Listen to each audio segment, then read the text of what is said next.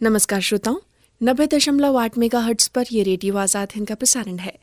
मैं हूँ आपके साथ आपकी रेडियो मित्र मोनिका, लेकर उपस्थित हूँ कार्यक्रम स्वास्थ्य चर्चा।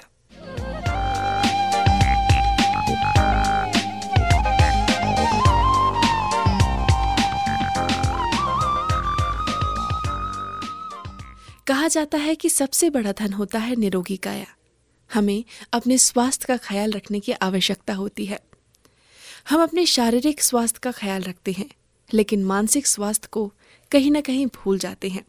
जिस वजह से देखा गया है कि पूरे विश्व में आठ लाख लोग सालाना सुसाइड करते हैं।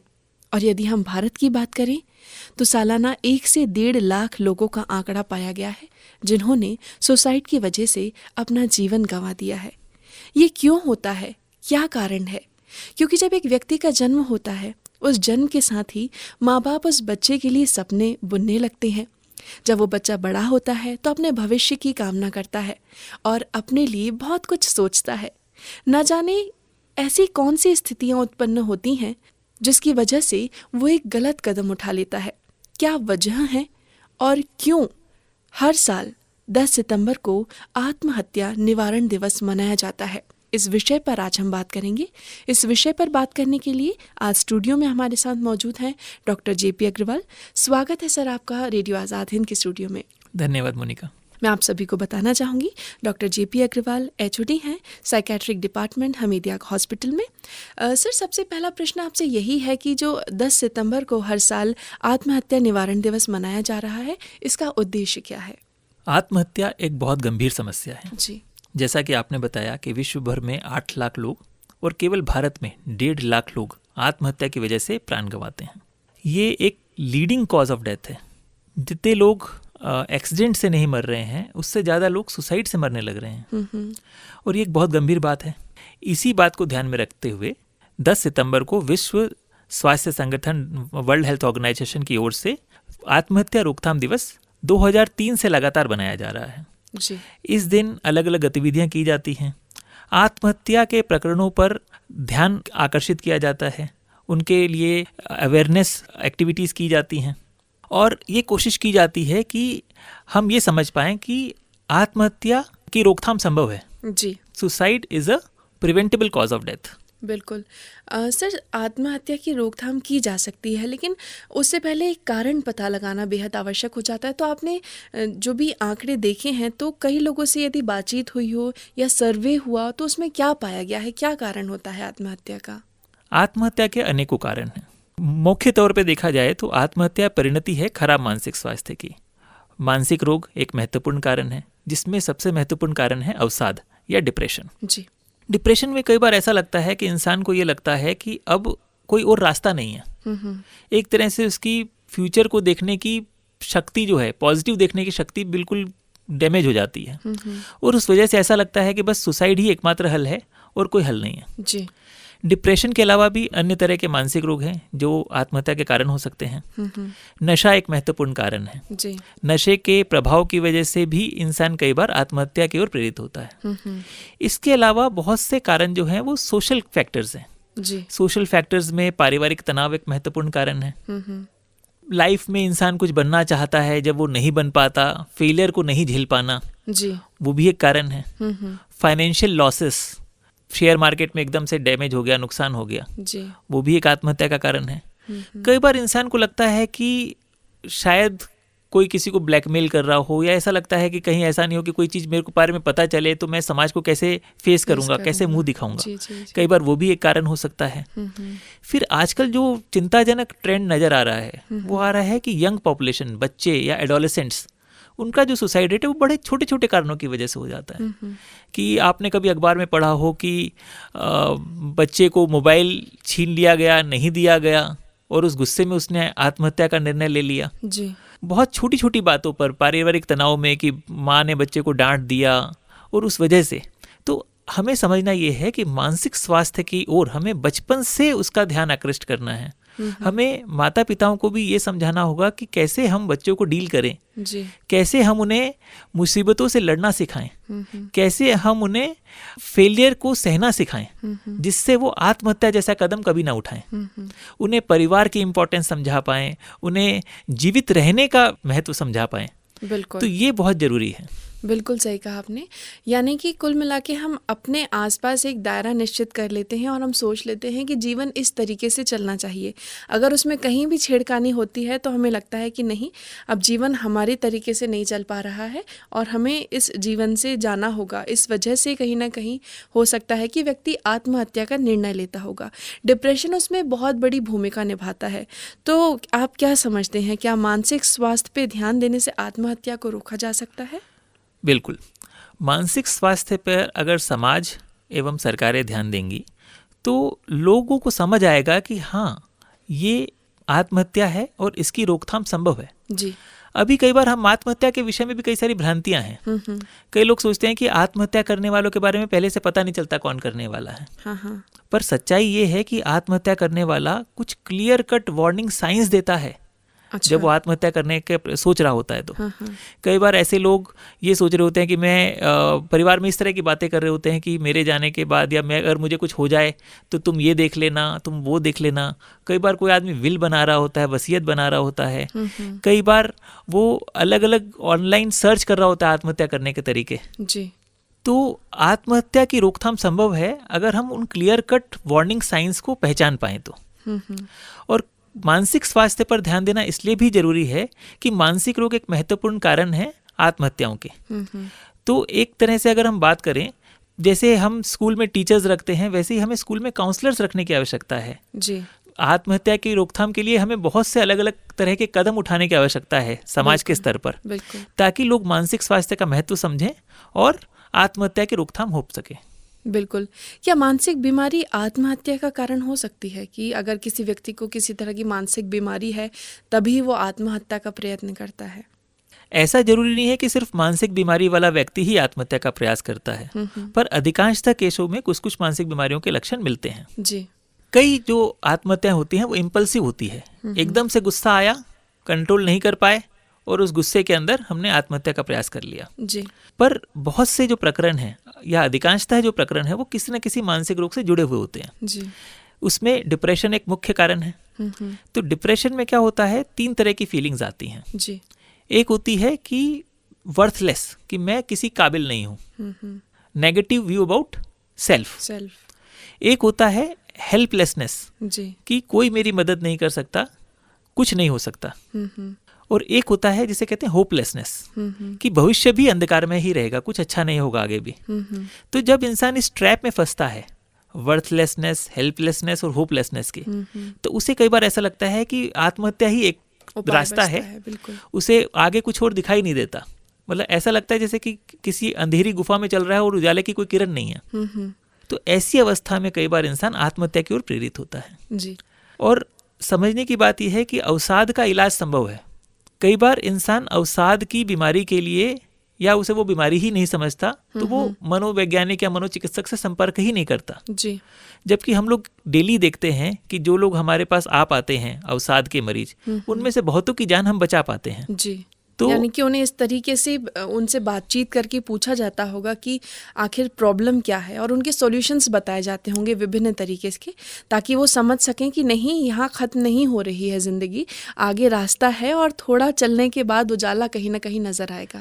जैसे शरीर के अलग अलग अंग हैं हार्ट है लीवर है किडनी है वैसे ही अंग एक अंग है जिसका नाम है दिमाग। जी। तो जैसे हार्ट लीवर किडनी में अलग अलग तरह की बीमारी हो सकती है वैसे ही दिमाग की एक बीमारी है जिसका नाम है डिप्रेशन जी। डिप्रेशन का इलाज वैसे ही संभव है जैसे कि बाकी मेडिकल प्रॉब्लम्स का। बिल्कुल। तो इसके लिए दवाई भी समाधान है और कई बार काउंसलिंग भी समाधान है। डिप्रेशन के अलावा भी कई सारी और बीमारियाँ हैं जिसकी वजह से इंसान आत्महत्या की ओर प्रेरित हो सकता है। जी। उनमें से एक है सिजोफ्रेनिया हम्म हम्म। Bipolar disorder OCD anxiety disorders और नशे से संबंधित जो बीमारियाँ हैं वो भी एक महत्वपूर्ण कारण है सुसाइड का। सर जैसा कि आपने हमें बताया कि 10 सितंबर का दिन बेहद खास हो जाता है क्योंकि इस दिन बहुत सारी एक्टिविटीज़ कराई जाती हैं और लोगों को तक बात पहुँचाने का प्रयास भी किया जाता है। लेकिन साल भर एक डॉक्टर यही प्रयत्न करता है कि उसके पास मरीज़ आए अपनी समस्या को लेकर ताकि वो उनकी समस्या का निवारण कर सकें। तो आपने क्या पाया है कि इस तरह के कितने मरीज़ पहुँच भी पाते हैं आप तक? देखिए मानसिक स्वास्थ्य के क्षेत्र में ट्रीटमेंट गैप बहुत बड़ा है। जी। इसके दो कारण हैं।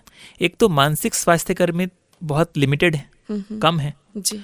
और दूसरा ये है कि हमारे समाज ने अभी मानसिक स्वास्थ्य का महत्व तो पूरा नहीं समझा। जी।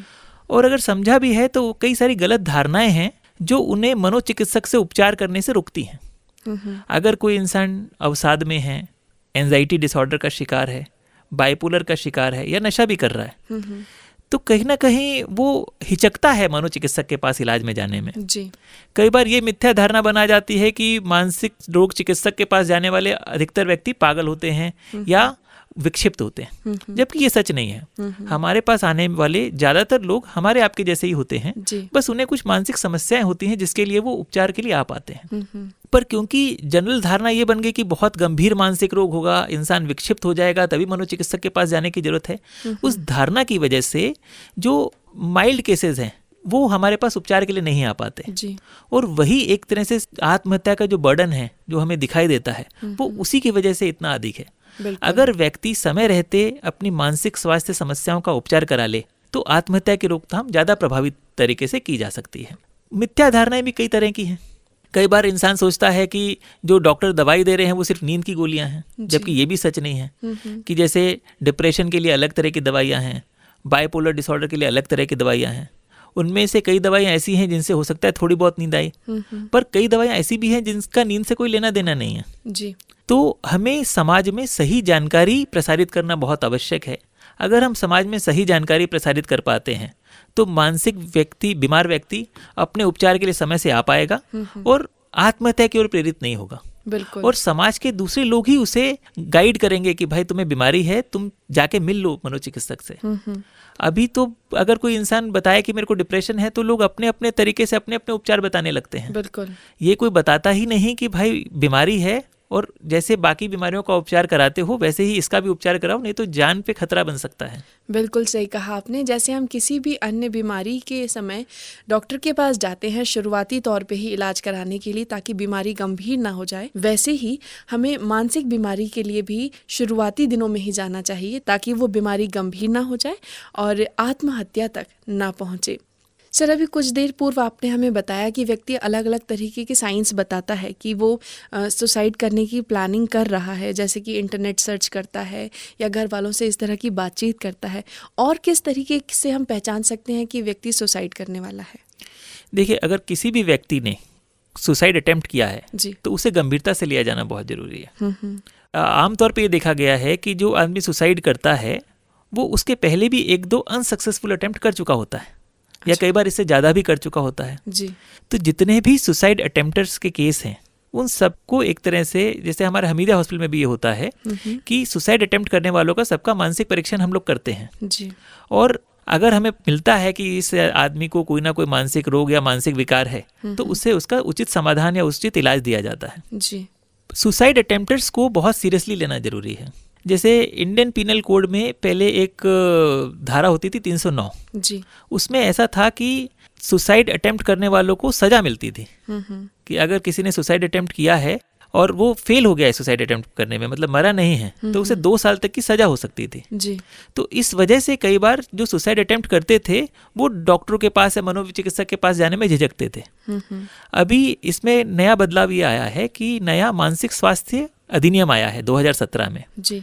उसके अंदर धारा 115 है जिसके अंदर ये माना गया है कि कोई भी इंसान अगर सुसाइड अटेम्प्ट करता है तो ये माना जाएगा कि उसे कोई मानसिक परेशानी है और उसे उसका उपचार दिया जाना आवश्यक है। जी। तो इस वजह से भी अब जो सुसाइड अटेम्प्ट वाले हैं वो आ पा रहे हैं अधिक उपचार के लिए। बिल्कुल, यानी कि लोगों के अंदर जागरूकता बढ़ रही है और लोग चिकित्सक के पास जाकर अपनी परेशानी का हल ढूँढने का प्रयत्न कर रहे हैं। सर, ये बहुत ही अच्छी बात है और हम इसे एक पॉजिटिव वे में लेंगे कि लोग जा रहे हैं, लेकिन उनका आंकड़ा कितना है? कि आप हमें बता पाएँगे ये जो दिवस मनाया जाता है, उसमें किस तरह की एक्टिविटीज़ की जाती हैं, जिसकी वजह से लोग समझ पा रहे हैं और चिकित्सक तक पहुँच पा रहे हैं? आत्महत्या रोकथाम दिवस हर साल 10 सितंबर को इस उद्देश्य से मनाया जाता है कि आत्महत्या के प्रकरणों को जितना कम से कम किया जा सके अथवा शून्य किया जा सके। तो इसके लिए उस दिन अलग अलग तरह के जागरूकता अभियान चलाए जाते हैं। जी। सरकारों को मौका मिलता है पॉलिसी निर्धारित करने का आत्महत्या की रोकथाम के लिए। अलग अलग गतिविधियाँ की जाती हैं जिसमें जैसे स्कूल्स में कॉलेजेस में समाज के अलग अलग संगठनों द्वारा एक्टिविटीज़ की जाती हैं। विश्व स्वास्थ्य संगठन अपने स्तर पर कई कार्यक्रम आयोजित करता है। और एक तरह से अगर कहा जाए तो ये तो सिर्फ़ एक दिन है। अगर मानसिक स्वास्थ्य कर्मों की बात करें तो वो तो पूरे साल भर कुछ ना कुछ एक्टिविटी इस तरह की करते हैं जिससे आत्महत्या की रोकथाम की जा सके। तो अल्टीमेटली समाज को ये संदेश दिया जाना आवश्यक है कि suicide is a preventable cause of death sir यदि हम उपायों की बात करते हैं कि आत्महत्या को रोकने के क्या क्या उपाय हो सकते हैं तो इस बारे में आप क्या कहेंगे? आत्महत्या की रोकथाम एक तरह से मल्टी सेक्टोरल इन्वॉल्वमेंट के साथ संभव है। जी। तो इसके लिए एक तरह से हमें एक पॉलिसी का निर्धारण करना चाहिए कि क्या क्या हम उसके अंदर चीज़ें इन्वॉल्व करें जिससे आत्महत्या की रोकथाम हो सके। जैसे एक महत्वपूर्ण चीज़ है कि जो लोग सुसाइड करते हैं वो सुसाइड करने के लिए सामान कहाँ से खरीदते हैं? जी। जैसे एक बहुत जहर टाइप का आता है जिसे कहते हैं सेल्फॉस। अगर आज की तारीख में देखें तो सल्फॉस बहुत आम तौर पे बहुत आ, आराम से लोगों को मिल रहा है। जी। अब एक उसमें इंपॉर्टेंट चीज़ ये है कि limit the accessibility of material which can lead to suicide ठीक है? तो ऐसे हानिकारक पदार्थ का एक तरह से उनका जो बेचने का तरीका है उसे रेगुलेट करने की भी आवश्यकता है। जी। एक होता है जिसे हम कहते हैं सुसाइड हेल्पलाइन तो अगर हम कोई ऐसी हेल्पलाइन संचालित कर पाते हैं जिससे अगर कोई इंसान आत्महत्या का प्रयास करने का सोच रहा है और उस हेल्पलाइन से संपर्क करता है तो उससे की काउंसलिंग की जा सके। जी।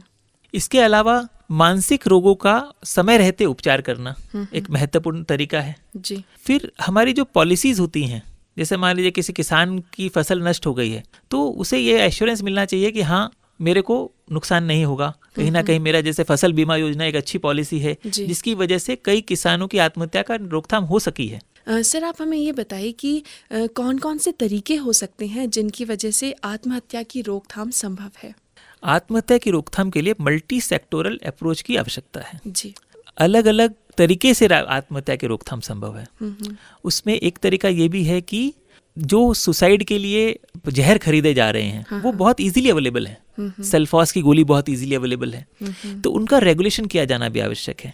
बच्चों के मानसिक स्वास्थ्य पर शुरू से ध्यान दिया जाना आवश्यक है। जी। फिर जो वलनरेबल ग्रुप्स हैं उनके और स्पेशल फोकस की आवश्यकता है। जी। मानसिक रोगी जो वर्ग है उनको अगर समय से उपचार मिल जाए तो आत्महत्या की रोकथाम की जा सकती है। फिर सुसाइड के लिए हेल्पलाइन चलाई जा सकती है। एनजीओ द्वारा या शासन के द्वारा। जी।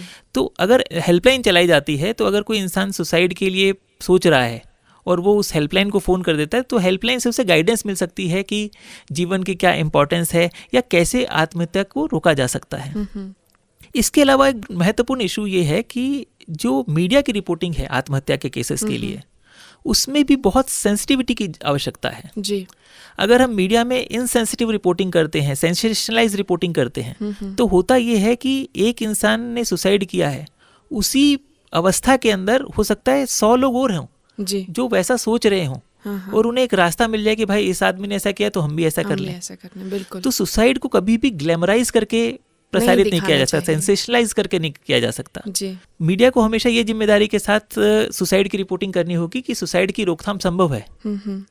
बीस साल का लड़का अगर सुसाइड की वजह से मर जाता है तो कितनी उसकी मानसिक पीड़ा है उसके माँ बाप के लिए जिन्होंने उसे बीस साल तक पाला पोसा बड़ा किया सपने देखे। तो इस सेंसिटिविटी की बहुत आवश्यकता है जब हम सुसाइड के विषय में बात करते हैं तो। बिल्कुल सही कहा आपने। यदि जाते जाते कोई आप ऐसा संदेश देना चाहें श्रोताओं को कि किस तरह से लोगों को अपने आसपास ऐसे लोगों का खासा ख्याल रखने की आवश्यकता है, यदि उन्हें ऐसा कोई व्यक्ति दिखता है जिसमें इस तरह के सिम्टम्स पाए जाते हैं जो आज आपने हमें बताए भी तो उन्हें क्या करना चाहिए? अगर आपको अपने आसपास या अपने परिवार में कोई भी ऐसा सदस्य मिलता है जो मानसिक रूप से परेशान है, आत्महत्या के बारे में सोच रहा है या आत्महत्या की कोशिश कर चुका है तो उसे निकट के मनोचिकित्सक या मनोवैज्ञानिक से परामर्श के लिए अवश्य प्रेरित करना चाहिए। अगर हम समय से ये कर पाते हैं तो हम आत्महत्या को रोक सकते हैं। राष्ट्र के रूप में हमें एक आत्महत्या निवारण पॉलिसी की आवश्यकता है। आपको जानकर खुशी होगी कि मध्य प्रदेश में भी इसी पॉलिसी की ओर कार्य अभी द्रुत गति से चल रहा है। बिल्कुल, यानी कि हम सभी उस क्षेत्र में अपना कदम बढ़ा चुके हैं और हमें बस इस बात की आवश्यकता है कि हम अपना ख्याल रखें अपने आसपास ऐसे सभी लोगों का ख्याल रखें जो किसी न किसी तरह की बीमारी से जूझ रहे हैं। और हमें सबसे महत्वपूर्ण बात यह है, यदि किसी भी व्यक्ति में इस तरह का कोई लक्षण दिखाई पड़ता है तो उसे मनोचिकित्सक के पास जाने के लिए प्रेरित करना चाहिए। सर, आप यहाँ पर आए, हमें इतनी महत्वपूर्ण जानकारियाँ दी। आपका बहुत बहुत धन्यवाद। धन्यवाद।